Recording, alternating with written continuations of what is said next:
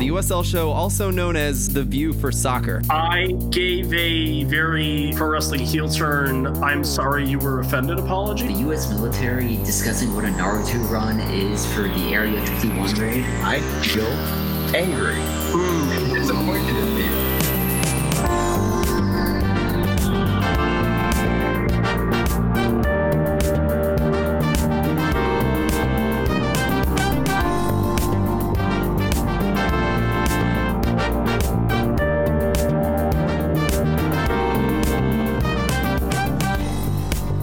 Welcome everyone to the USL show, and we have a special guest today. It's John Morrissey, also better known as USL Tactics on Twitter, and now YouTube, and now his website, which is what we're going to talk about today. John, how's it going?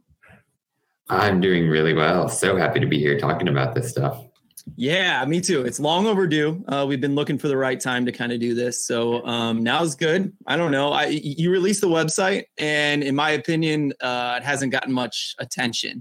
And even, you know, I've only gone on a few times. I haven't had a lot of time to really dig deep into it. But as we were kind of talking and I was like, hey, what am I missing? What else is on this website? There is a lot to consume there. And that's awesome and exciting. And I really want to make sure that everybody knows what opportunities they have on your website, because clearly they know that your talent is there, that your content is massive, right? And so, you know, the website's there to kind of collect all that and make it even better. So let's start talking about that. Why don't you run us through the basics of why you started the website, I guess. We'll start there. Yeah. So, I mean, as anyone who follows me on Twitter knows, I have a tendency to post a lot. I have a lot of things I have my fingers in, whether it's the stats, the tactics, the YouTube clips with the USL show. And so I sort of just wanted to collect everything somewhere and also practice with those web dev type of skills. I had actually done a blog post for the people over at Cue the Smoke, the indie site, and through that explored Wix a little bit and thought, hey, you know what? Maybe this might be a good platform for me. So to start out, I developed the team-by-team style guide where it essentially just goes blow by blow, all 31 sides. You get the radar profiling some of their stats, and that's points per game. So things like that, looking at team success, but also the stylistic points. So forward passing, the passes per defensive action, looking at pressure. You get the sense of the formation. I've included a key player or two for every team. And then I think the sort of centerpiece for all of them is this in a play, where I try to just take a 7 or 8 second clip of game action that shows off that team style in the most holistic way possible. Mm. So from there, I did the tweet collection, essentially, which is 4 or 5 of the breakdowns I've done for every single USL side. And again, just trying to flesh out getting that better sense of style. Like, I think the end game is that you could go to the website and suss out, okay, here's how Atlanta United plays.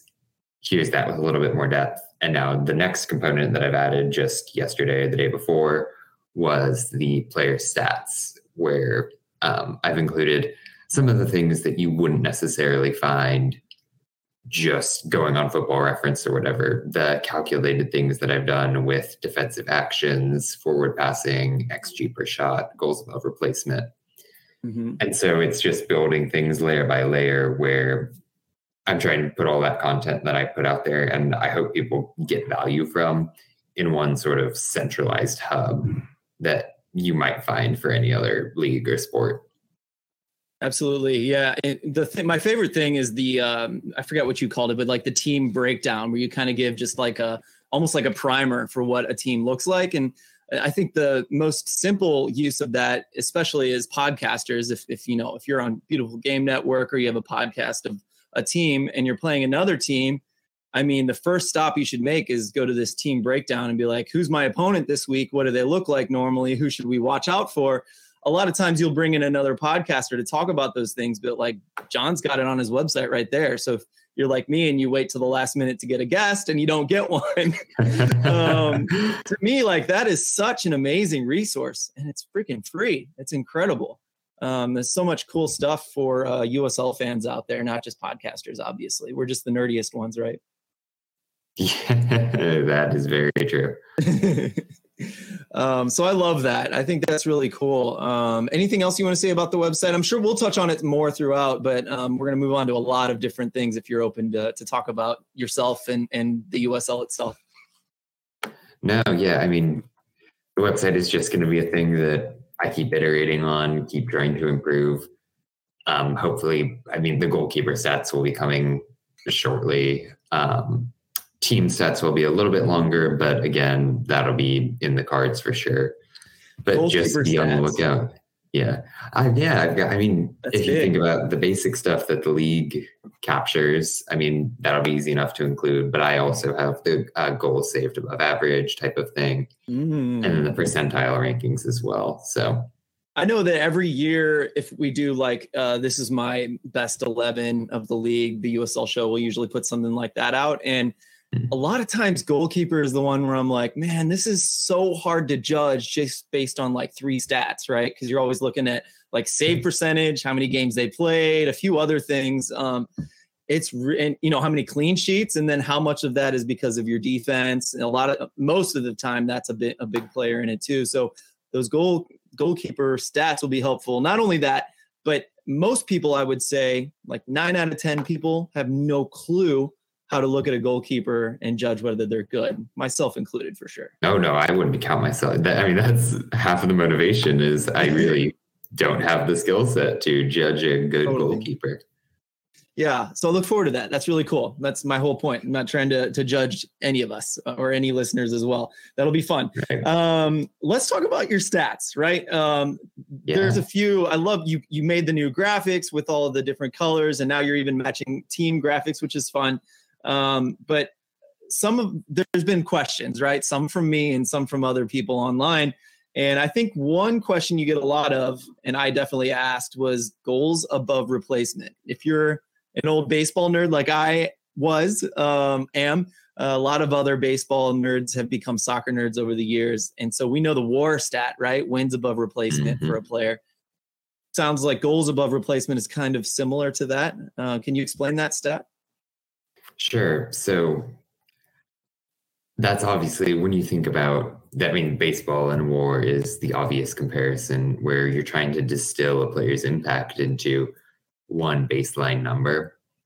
So my intent was take the two most basic things that a player can do on the field, which is score or assist, or in this case, record an expected goal or an expected assist, to try to take it a step back, get a little bit of the luck factor out as much as you can, and then record a defensive action. So put in a tackle, make an interception, and distill that down into something that has an actual value towards a team's ultimate goal difference. So I looked at team by team sums for expected goals and assists and defensive actions over the course of the 19-20 and 18-19, or I might have the years wrong, but over the course of two seasons, to try to just do a regression of what are the impact that these numbers have. And so I started off with that framework, and you run into the problem of you're rewarding players who are out there very much doing active things. But think about someone like a Tyler Gibson, maybe, who he's not going to score a ton. Most of his passes are sideways, just keeping the ball, keeping things ticking. And even defensively, he relies so much more on just the most intelligent positioning you're ever going to see rather than putting in 100 tackles. And so I added the component where it's footballreference.com, actually, who has a player's sort of plus minus the goals the goal difference that their team puts up when that player is on the pitch. Nice one. And so, yeah. And so you take that, you weight it relative to how good a team is. Obviously, a Tyler Gibson in Louisville is going to have a lot of different results than someone who plays for, I don't know. Say Indy 11. Yeah, Indy 11 this year. And so you weight it for the team performance. You do the sort of on-off difference. And I added the component for that to really balance things out to a certain extent. And so cumulatively, I've come up with the goals above replacement, which in no ways is a perfect measure of much of anything. But if you look at some of the leaders in it, it identifies your Sebastian Guenzatti's. I mean, Omar So from New York Red Bulls is highly ranked with it. The aforementioned Gibson, think about Apolo Akinode from Miami, who are guys that across the board, you're getting different profiles with what they're doing by the numbers, but just the really three-pronged approach to how I've got the calculation set up has gotten a decent reflection of how things are going on the pitch. I love how statisticians talk about the stats that they create, right? Because this goals above replacement is something you've created. Is anyone else put out a goals above replacement stat, or is it you? There are versions of it that take a completely different approach than I did, but exactly. Yeah, it's pretty much my thing. That's my point is I love these stats where guys will put out a stat and they have a way of doing it and they point out why they want to put it together and how they put it together. And I loved what you just told us. That's so cool. The things that you're trying to point out and pull different data to get to find value in someone that might not be appreciated fully. I think Tyler Gibson for me is definitely one of those players where I'm like, I watch him and it's hard unless I like really focus on him only throughout an entire game. I'm really not going to notice his value, I think, in most absolutely games. Yeah. Another one is Nicky Law. You go on and on about him. And granted, I watched a lot of his Nicky Law. I know you do. I watched, granted, his early games where Indy looked especially bad. Right. I don't know if they've gotten better. I haven't seen a recent game, but I had trouble being like, I don't see it. I'm sorry. Like I was big on Gordon Wild, right? But that's easier to see, right? Because of his positioning. But maybe since we're on the topic, you know, what is his GAR, goals above replacement, and how do you feel about, or why do you like him, I guess? He's 60th percent. So I will say I don't publish the specific GAR number just because I'm less confident as it as a be all end all. This player is worth X amount of goals. But percentile wise, he does rate in the 60th percentile amongst USL midfielders, which given everything, given the way that there definitely have been moments where he's been less impactful. And I think it's a lot of it owes to the fit within the system and the way that he was employed, especially under Martin Rennie, where he just wasn't as liberated to be that sort of really cerebral, flowing all over the pitch in those attacking areas kind of guy. Mm-hmm. But so 60th percentile feels about right, obviously with, in my eyes, the potential to go a lot higher, but yeah. Well, you also documented in one of your many Twitter videos about his new role, right? That he is a little bit more free to do those things. And so I imagine that percentage would be a little higher if you took out the games where he played that position, right? Mm-hmm. That's super cool. Another thing that stuck out to me in your description there was taking the luck out of the stat. I find that super interesting. I imagine that's one of the big challenges of statistics in general.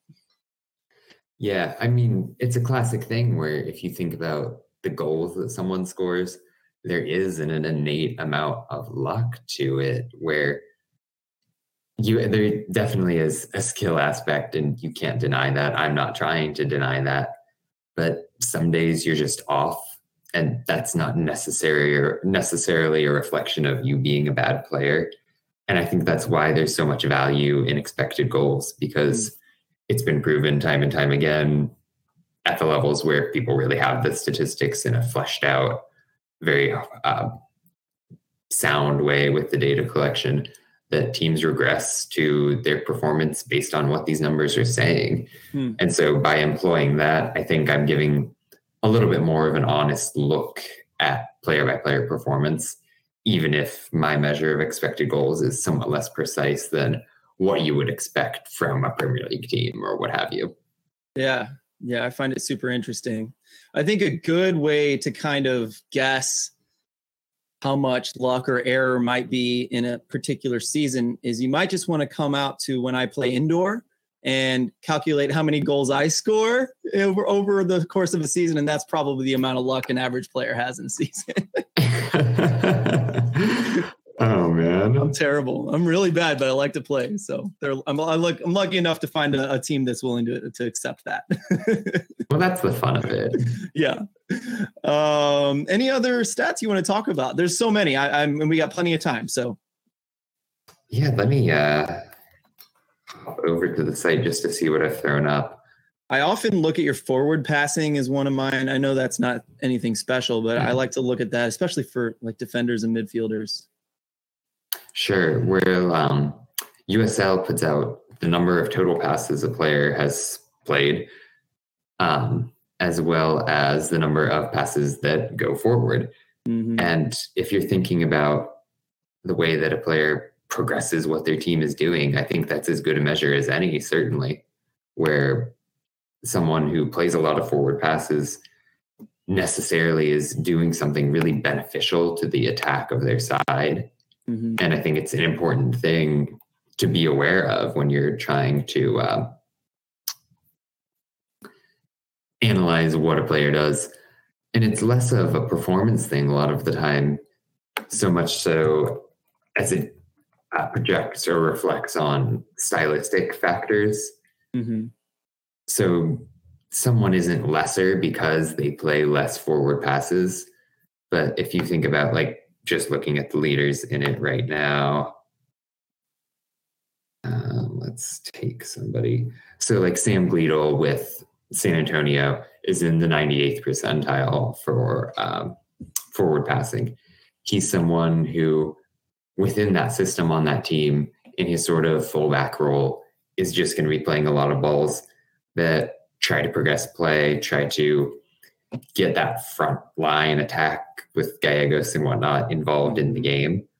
Whereas if you go completely the other way and look at someone who plays very few forward passes, let's see.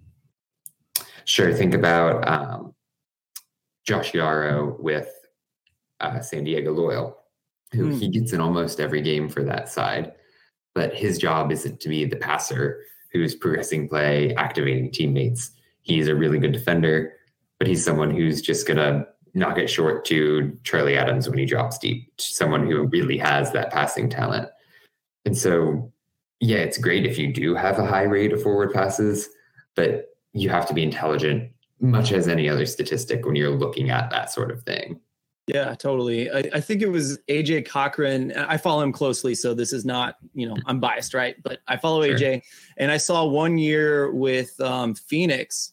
He was in the top leaderboard for the most passes for a center back, but he was also really high for center backs in forward passes, and I thought that was a good thing. I mean, I know they lump it forward quite a bit too, but still, it was that moment where I was like, okay, this is an important stat when used correctly, as I think you laid out very nicely. Absolutely. I think it certainly is a clue you could look at Misha Jerome probably has a super high one for El Paso, if I were just to guess. Nice. And because of that, you can read into the fact that, yeah, he's a good passer relative to other central defenders in the USL. And there's certainly value to be gained, but much as with any other thing, it can be a fool's errand to just read off of one number and assume much of anything. Mm-hmm. Yeah.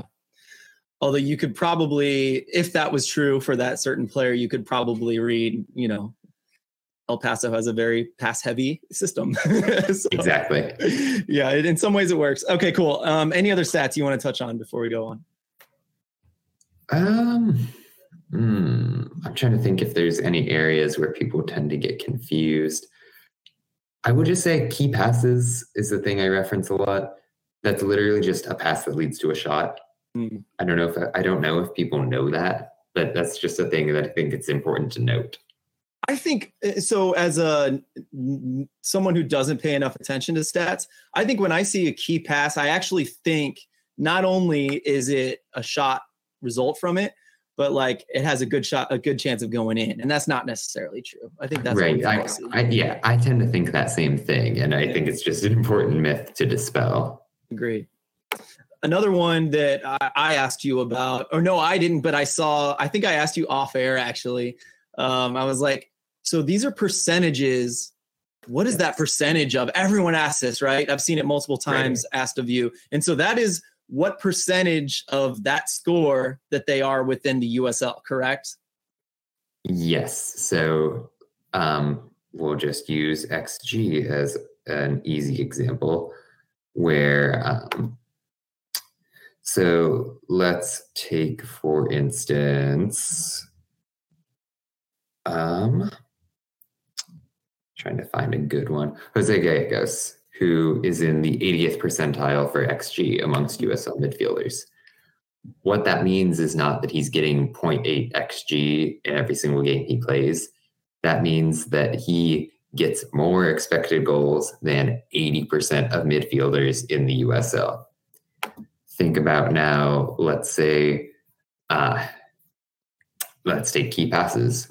Let's say that Nicky Law is in the 50th percentile for key passes. That would put him as having made more key passes than half of the players in the United Soccer League. Mm-hmm. It's not so much of a percentage thing that people try to read into it. And where that especially gets confusing is things that are a percentage.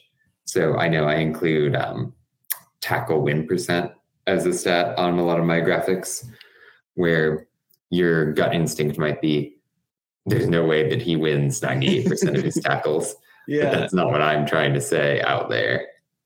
Yeah, you're saying that if there were exactly 100 tacklers in the USL, he's the 98th, or he's the third best, right? Exactly. Yeah. Cool. So that's, hopefully that's clear. That's a really important thing to realize when you're looking at John's stats on a regular basis, and videos rather. Cool. Anything else? I kind of want to move on to USL chat if you're up for it. Yeah, go for it. Cool. All right. So you might want to pull up USL. You probably know this. You might need to pull it up. I always have to pull up the standings so that I can look at all the teams in each conference. I'd kind of like to talk about the classic thing, which is, who do you see winning each little conference within the East and West? So we'll start with that, but maybe we can talk about, my favorite thing to talk about in soccer is like underappreciated teams or players. And so be thinking about all of those things. We'll be hitting all of those three things, and maybe we can hit something else of your choosing after that. But let's start with USL Championship, Western Conference, Pacific. You're a little biased here because of where you live, right? Or used to live, I should say. We'll talk about that soon too, but Phoenix Rising is at the top right now by far. Yeah. And I would be shocked if it didn't stay that way. Yeah. They are really, really good. Uh-huh. But if you do think about the standings, I think of the storyline right now in the Pacific is Orange County, where I was surprised at the firing that went on there. Me too. It really felt like it came out of nowhere, and props to comms for keeping it hush-hush, I guess. But sure. Yeah, that is a big storyline. And I think on top of that, Orange County, San Diego Loyal, Sacramento Republic, there's a lot of quality in these teams, but a lot of like faltering, more like excessive faltering based on their quality, which is interesting. I don't know if you have a statistic thought about those kind of things. I think, Sacramento for me, if you think about some of the things that happened in the offseason with them, there were two losses of players that really stick out, especially when you think about the things that they're doing with their current teams. And that's Rodrigo Lopez with RGV and Vilyan Bijev in Oklahoma City, who are two of the absolute darlings that I tweet about way too much. But me too, though, so I like it. Just losing those guys has been big, and I think they really lacked a sense of identity, for better or worse, and they've struggled. But at the same time, within that division, I don't want to undersell the quality of the teams that have been putting in those consistent performances. Like Phoenix is a juggernaut, yeah. San Diego started slowly. They really got comfortable with the system that Donovan wants to play, and they've been great. Tacoma is one of the absolute best sides to watch in all of USL. They're a total blast. They've got this 3-4-3 going. They press like nobody's business. They attack with speed. It's deserved that they're ahead of LA and Sacramento. Think about the way Oakland has played recently too, with just so much improvement. Guys like AmeriCorps. So yeah. I mean, It's a bit of a mess compared to where I thought things might shake out, but it's been a total blast to watch at the same time. Yeah, I like Tacoma because, if you were to build a group of young players that have obviously a lot of athleticism and some flash at times, you build a team like Tacoma, right? That's the system you play, and it's perfect for them, I think. Yeah, absolutely. They've got the balance with it. Works so well that it worked in MLS. I'm so sorry to cut you off, but we got to talk about that game where they all went up to MLS and did some business. I mean, you absolutely love to see it. The young guys that they have, one of the unsung heroes of that team, though, who I included or mentioned as like an honorable mention when I did one of those like best 11 type things, is Taylor Muller in the back line, who went from like a center back, a very defensive minded player, to somebody who's kind of just going to maraud up the pitch with the ball if he feels like it and get up past the halfway line and like do a Neville Hackshaw impression. Yeah, right. That sort of thing is just so much fun to see with this team. Yeah, where it never gets boring for me watching a Tacoma game. That's my favorite moment in any three-back system, is when one of them goes rogue. Oh, absolutely. Good stuff. All right, so let's talk about the Western Conference, the Mountain Division. El Paso has been solid most of the year, which isn't usually the case, right? Usually they have a weak spot, and they've been really good this year. It's been cool to see that system come fully together. It finally feels like they're almost on autopilot with how everything works out. They've got... that they've always had that starting 11 that come playoff time, they'll challenge anybody. But this team feels deeper than it was. I mean, Diego Luna coming out of nowhere has to be, alongside the things going on in Colorado Springs, one of the biggest headlines out of that division. But then Sebastian Velasquez, like, maybe they'll just throw him on for a match or two. Right. Like, that's ridiculous. It is. That's a really talented side. Yeah, like for Luna to come in and challenging, because they've shifted their veterans because he's been good enough to play in his position. Is it Morris? Or I always get his name wrong. Yes, exactly. Dylan Mayers is how I say it. Thank you. Like he was normally kind of the 10, right? And we've got Luna playing that position. Vasquez has been pushed to a somewhat of a striker position. It's really cool to see him not unseat, but shift other players because he's got the quality at the age of 18, correct? Yeah, I think so. I mean, he's such a gifted player that he won't be long for USL. I mean, the things he does, dribbling, the vision and confidence that he has as a passer is really impressive. You can knock the defensive impact a little bit compared to especially something that Amers, who's more familiar with their pressing system, might provide. But, I mean, he's just been delightful for someone his age. Agree. Now, you mentioned Colorado Springs, currently in second place. Yeah, I mean, what a wild team, right? I'm in the same way that Tacoma is a blast to watch. Like, Colorado Springs is almost must-watch soccer at this point. The attack is ridiculous. Haji Berry has to be up there in the MVP conversation. And I think you can look at him and see the goals and think, that's what he's doing. He's just a poacher. He totally involves himself in build-up. He gets deep in a way that reminds me, for any Premier League fans, of what Harry Kane was doing last season. That whole Kane drops to midfield and just blasts the long ball to Son is, I mean, essentially blow for blow what we are getting with Barry and Galena. They're just a dynamite team. They sign players really intelligently in terms of filling out that back line. If you think about Oxford, they've got Anderson. It's a well-constructed, well-drilled team. Maybe they lack a little bit of tactical variation, and maybe that'll bite them at the end of the day. I wouldn't bet against this side right now to sail into the playoffs, though. Yeah. I mean, scoring goals like you wouldn't believe. Of course, it's fun to watch. And what's cool is they felt like one of those dying teams when the championship kind of grew and became next level in the last few years. You know, it was like, yes, is Colorado Springs going to make it? Are the Tulsa Roughnecks going to make it? And now you see new owner in Tulsa, but you see just money pouring in, smart signings, new stadium coming in Tulsa too. So we might see that pretty soon as well. But they have great attendance in Colorado. It is so cool to see it all work, not just like, hey, we put together a good team, but still no one's seeing it. Oh my gosh, what an awesome thing going on in Colorado right now.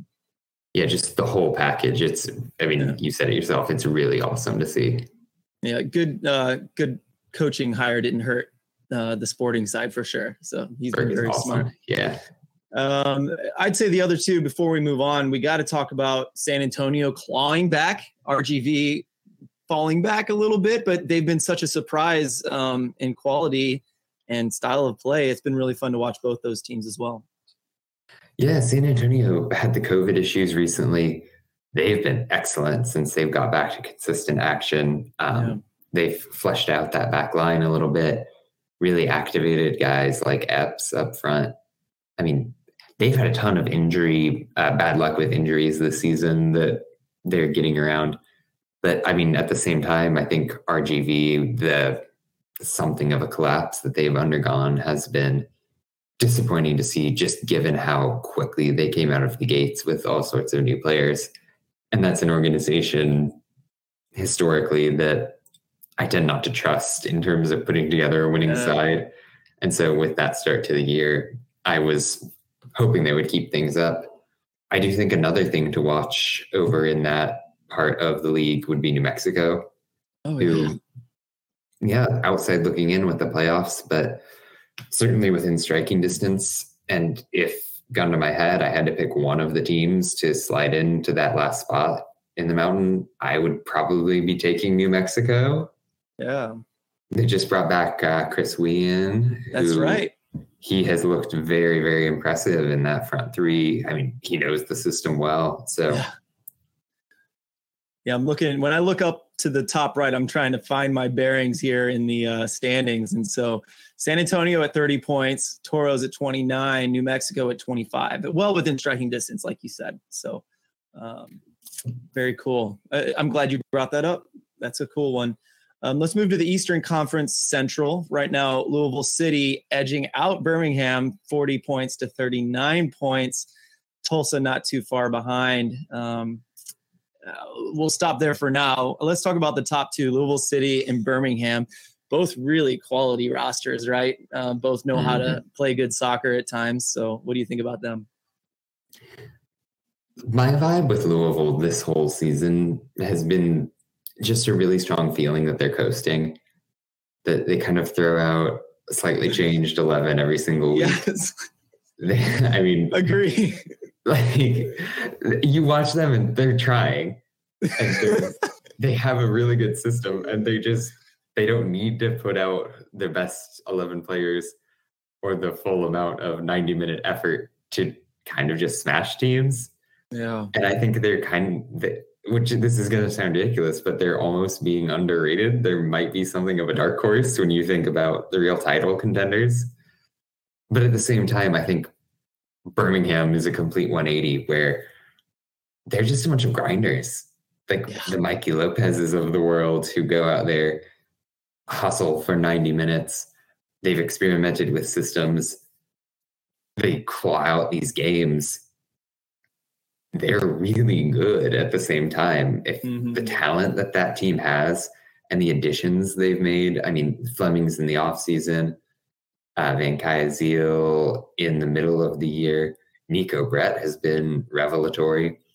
If there isn't a USL most improved, I don't think, but it would be Anderson Asiadu for me. He's been just utterly spectacular in the midfield for that side. But I mean, they're so much fun. And the move to the back three has been the big thing for them as well. Yeah, I saw, is it Kaylor? What's the guy that does the back line?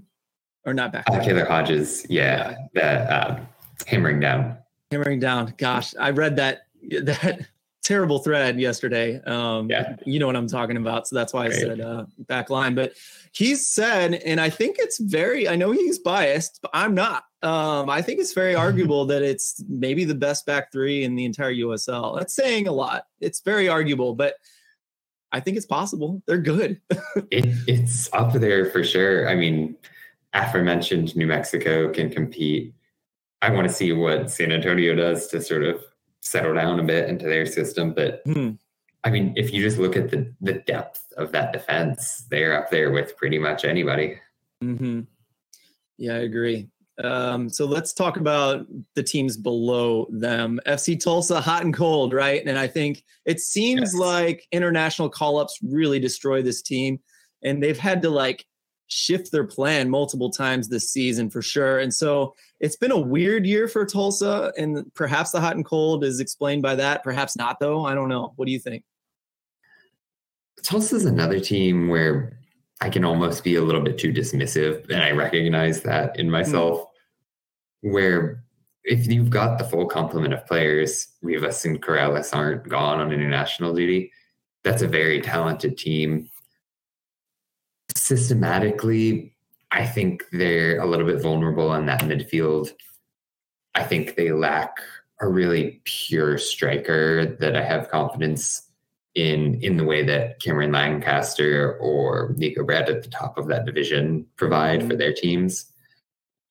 At the same time, they're a playoff lock to me. They're a real step above just in terms of talent compared to the bottom five in this division. I don't know if they excite me, but they're certainly fun to watch, but I don't think they're destined for huge things this season. Add a couple pieces for next year and we'll see what gives, but yeah.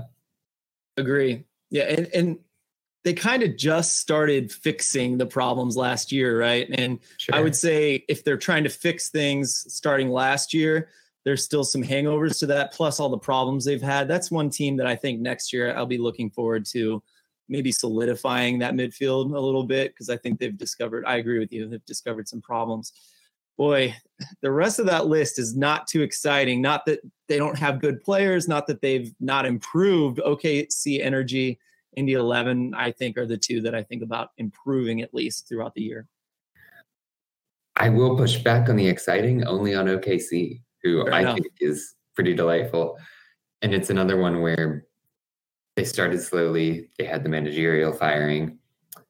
But I almost found it premature, and I know just based on the rhetoric I'd seen, OKC fans very much disagreed with that.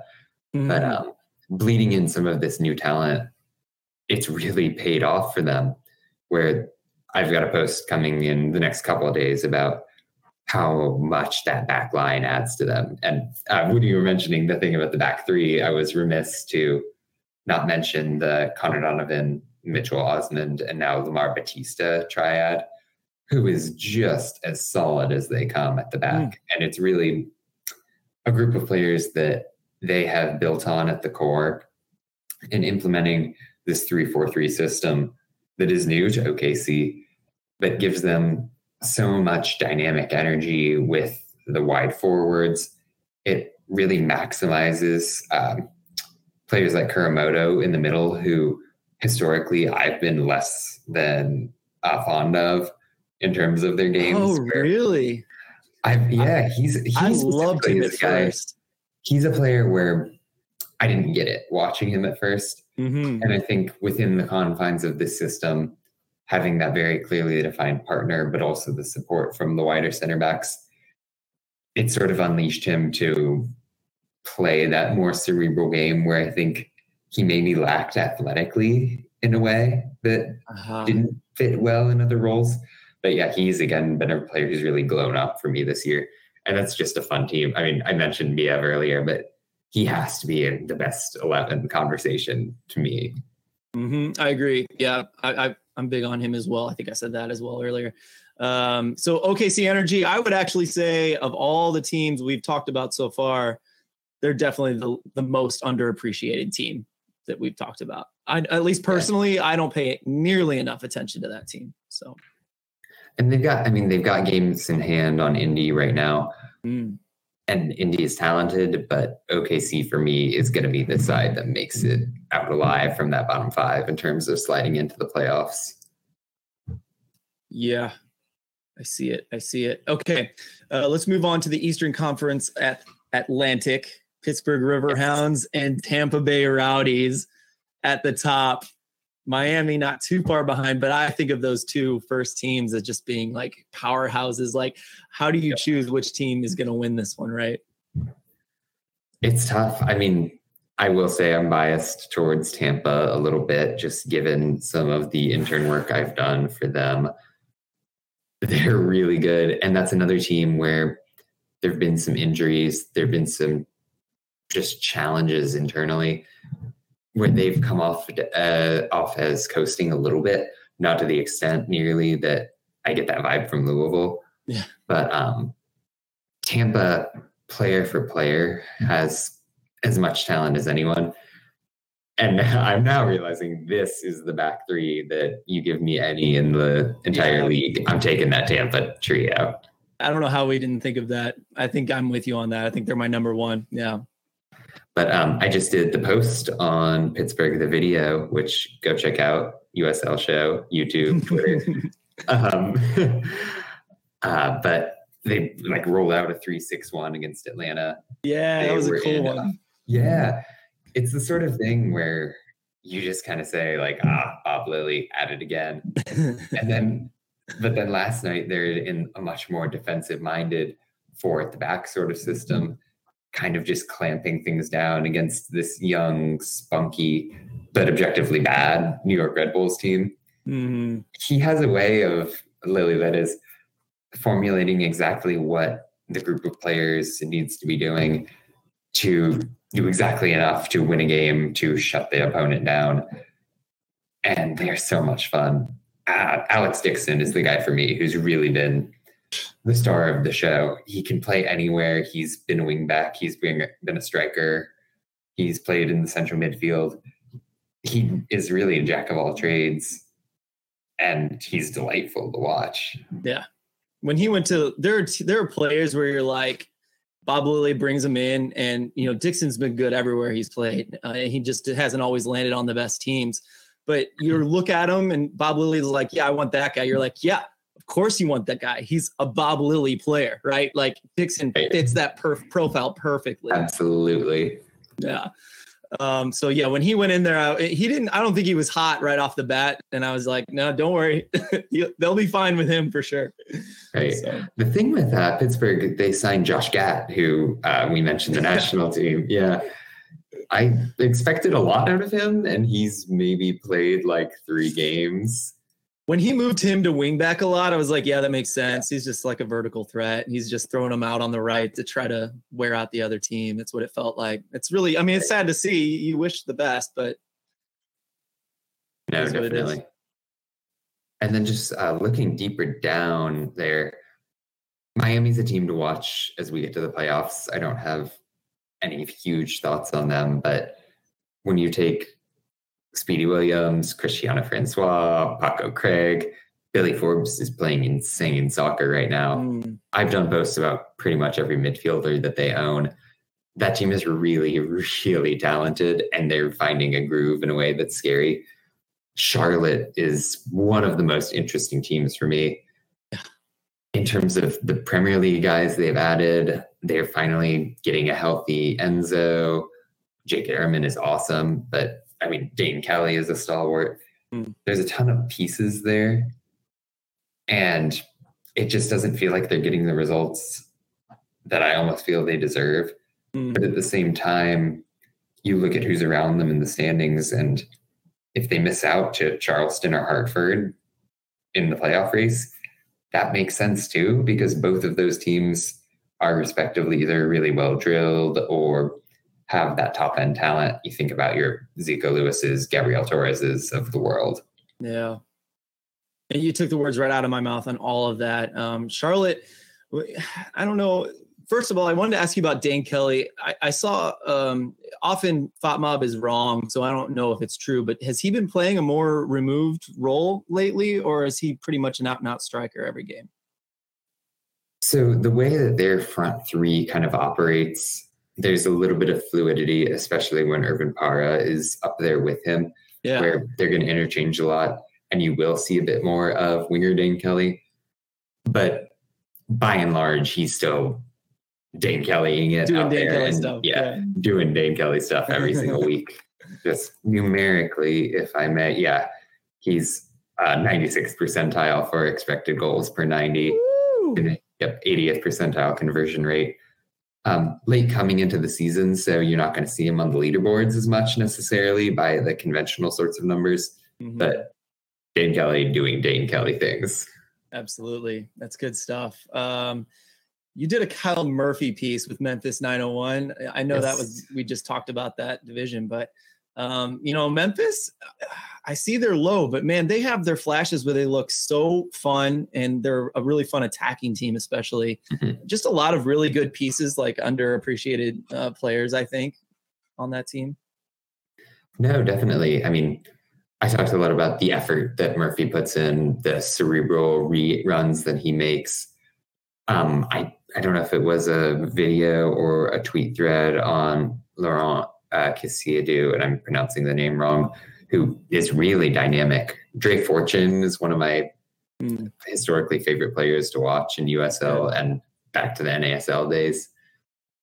There's just something about that team where they kind of roll out a 4-4-2 every week.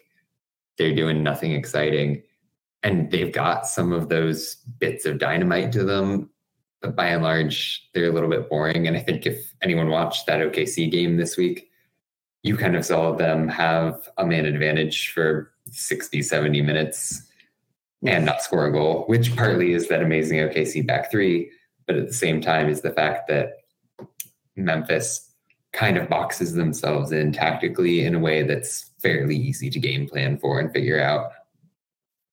Gotcha. Good to know. Again, yeah, that's another team I don't watch enough of. So, but finishing off the Atlantic, I also thought after watching Hartford Athletic in the first several weeks that they would be in the top of that conference. They're like third or fourth, right? Pretty well through the entire season. I was very wrong, and Miami has very much displaced them easily.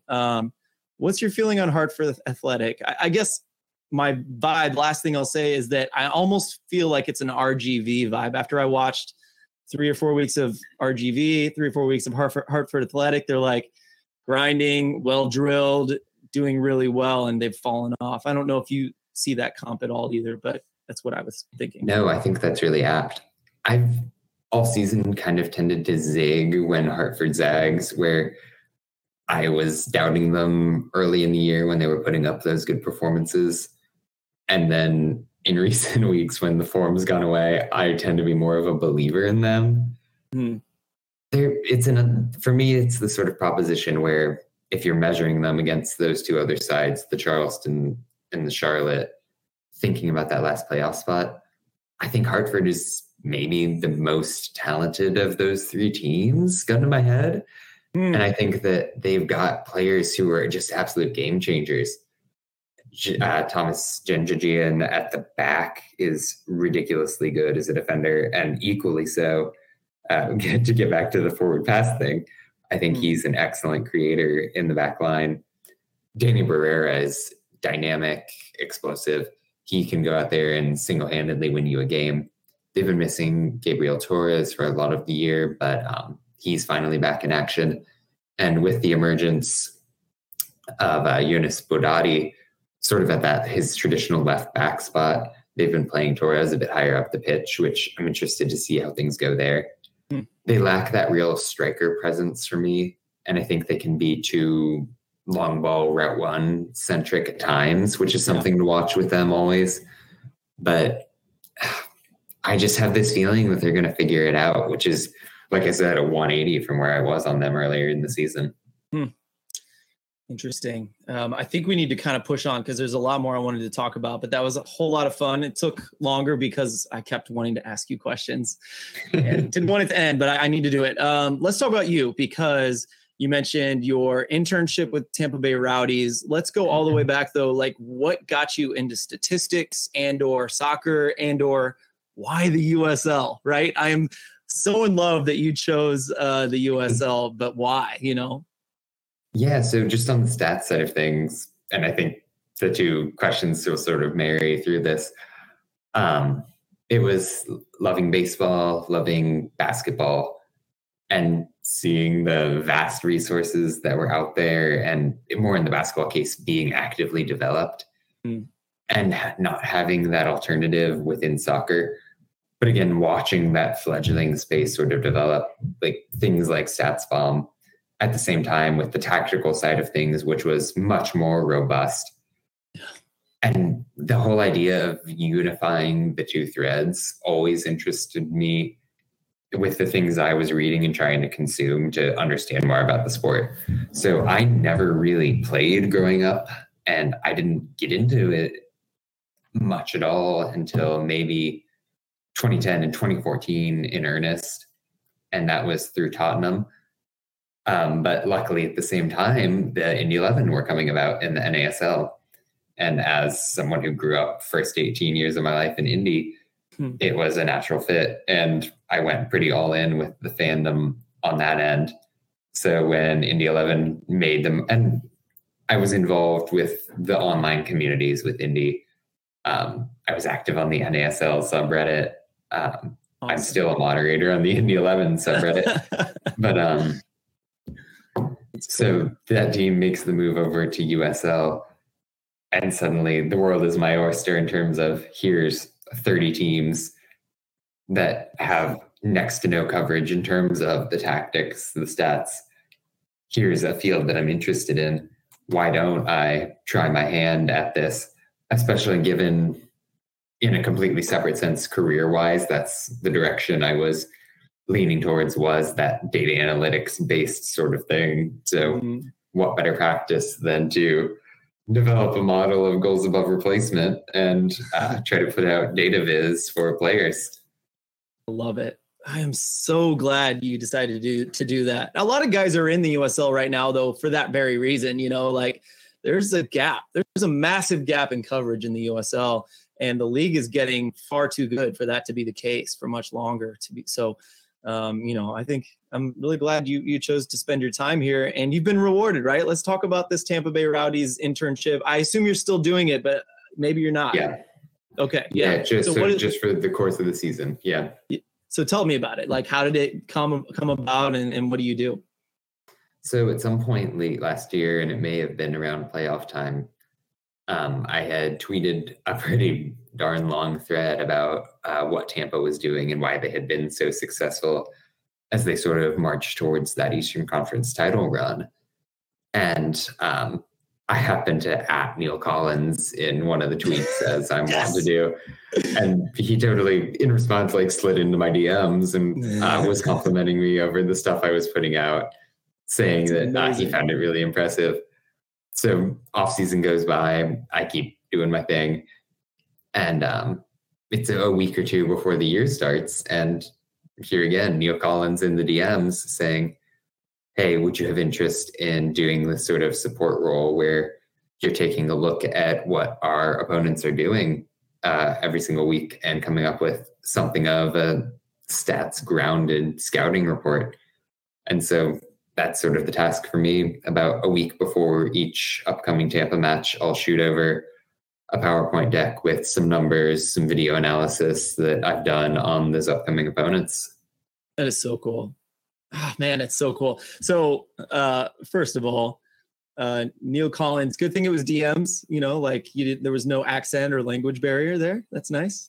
Just kidding. Yeah, the Scottish bro can be a little bit much, I suppose, at times. But his isn't too bad at all, actually. But I love that they saw that you were doing good work. And I love also that you kind of complimented them and they were like, hey, we like this guy. Right. Well, with Tampa, it's hard not to compliment them the way they play. Completely agree. It is such a cool team. Like, what a great first job is to work for the Rowdies, to do some statistical work for them on a weekly basis. That's awesome. Oh yeah, it's been fantastic. I will say it's my favorite thing when I get an interaction with players and teams, just because if you had told me a year and a half ago that here's Neill Collins sliding into your DMs, like, oh, Quincy AmeriCorps retweeted you this week. Yeah. It's kind of mind-blowing to me every single time. It's my favorite thing is, you know, I get a taste of it, right? I put out your videos and then AmeriCorps definitely has been heavy, but like, other guys will just like retweet it or like it a lot, like players that you really respect. Yeah, like you mentioned the Kyle Murphy thing. Like he's gone back and liked a bunch of posts that I put out now. Like, it's super funny to see. Yeah. And that's why, like, I run into guys like you or Dan Egner, who are just like willing and to talk and chat and put out like good content. Like, gosh, I just wish I could shake every USL fan and be like, if you haven't spent a day going down the rabbit trail that is USL Tactics, you've done something wrong. So, you know, I really truly believe that if anyone takes one look at your website, they're just going to really love it on a regular basis and spend a lot of time looking at it and enjoying themselves, learning more about the USL, the league that I love and you love. So, yeah, I hope everyone is willing to do that and give it a shot. Yeah, I would definitely endorse that message. At the same time, check out the USL show. I mean, the content that you put out, the interviews that you do, the discussions that go on, it's unique within this space. There isn't someone who is putting out that kind of stuff in this medium for the USL, and I think it's invaluable. Thanks, man. It's awkward taking compliments over video chat. That's my first time. Yes, same here. I don't know what to say. But we both just put each other in those positions, so that's fun. Great. Yeah, it's been an honor to have you on. Before we go, I got two things, actually. So now we talked about a move recently.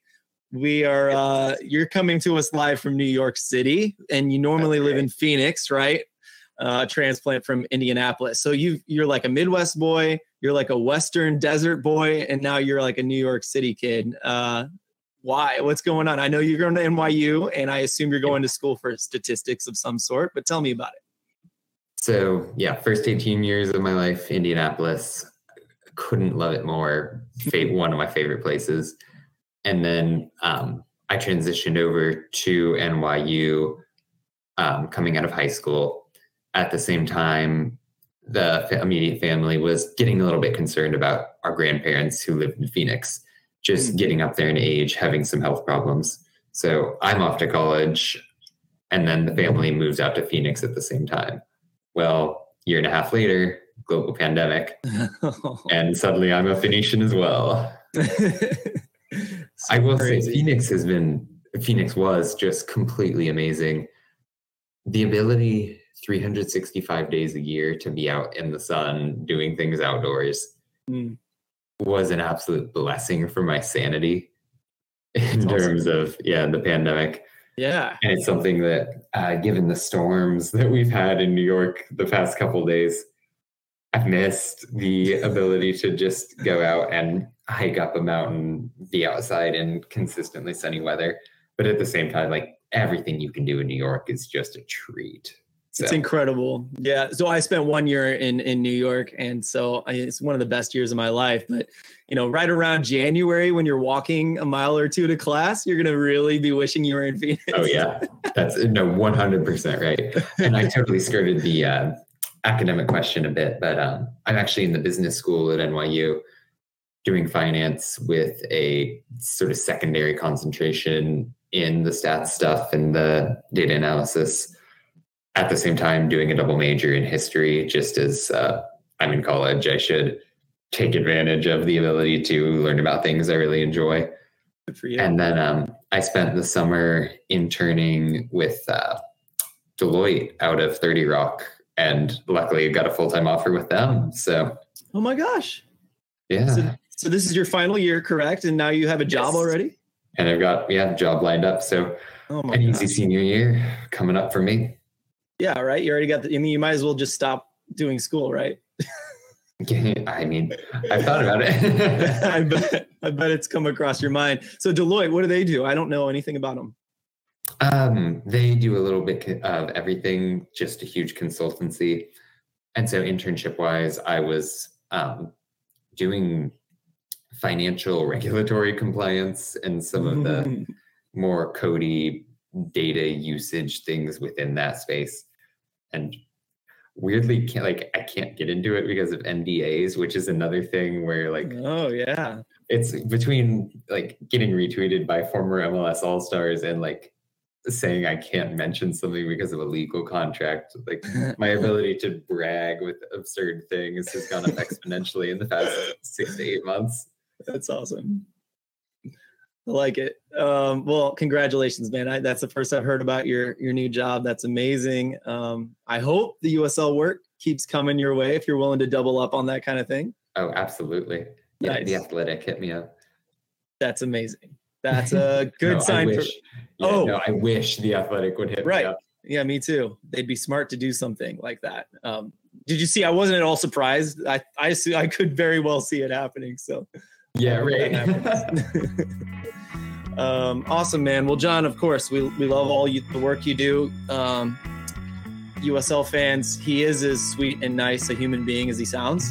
So everyone give John your support. And I'm going to try to get some more content out there. I've been on a bit of a couple of weeks, but I've got some things lined up and things are going to be good in the future. So check back with the USL show as well. Thanks, John. Yeah, thank you for having me.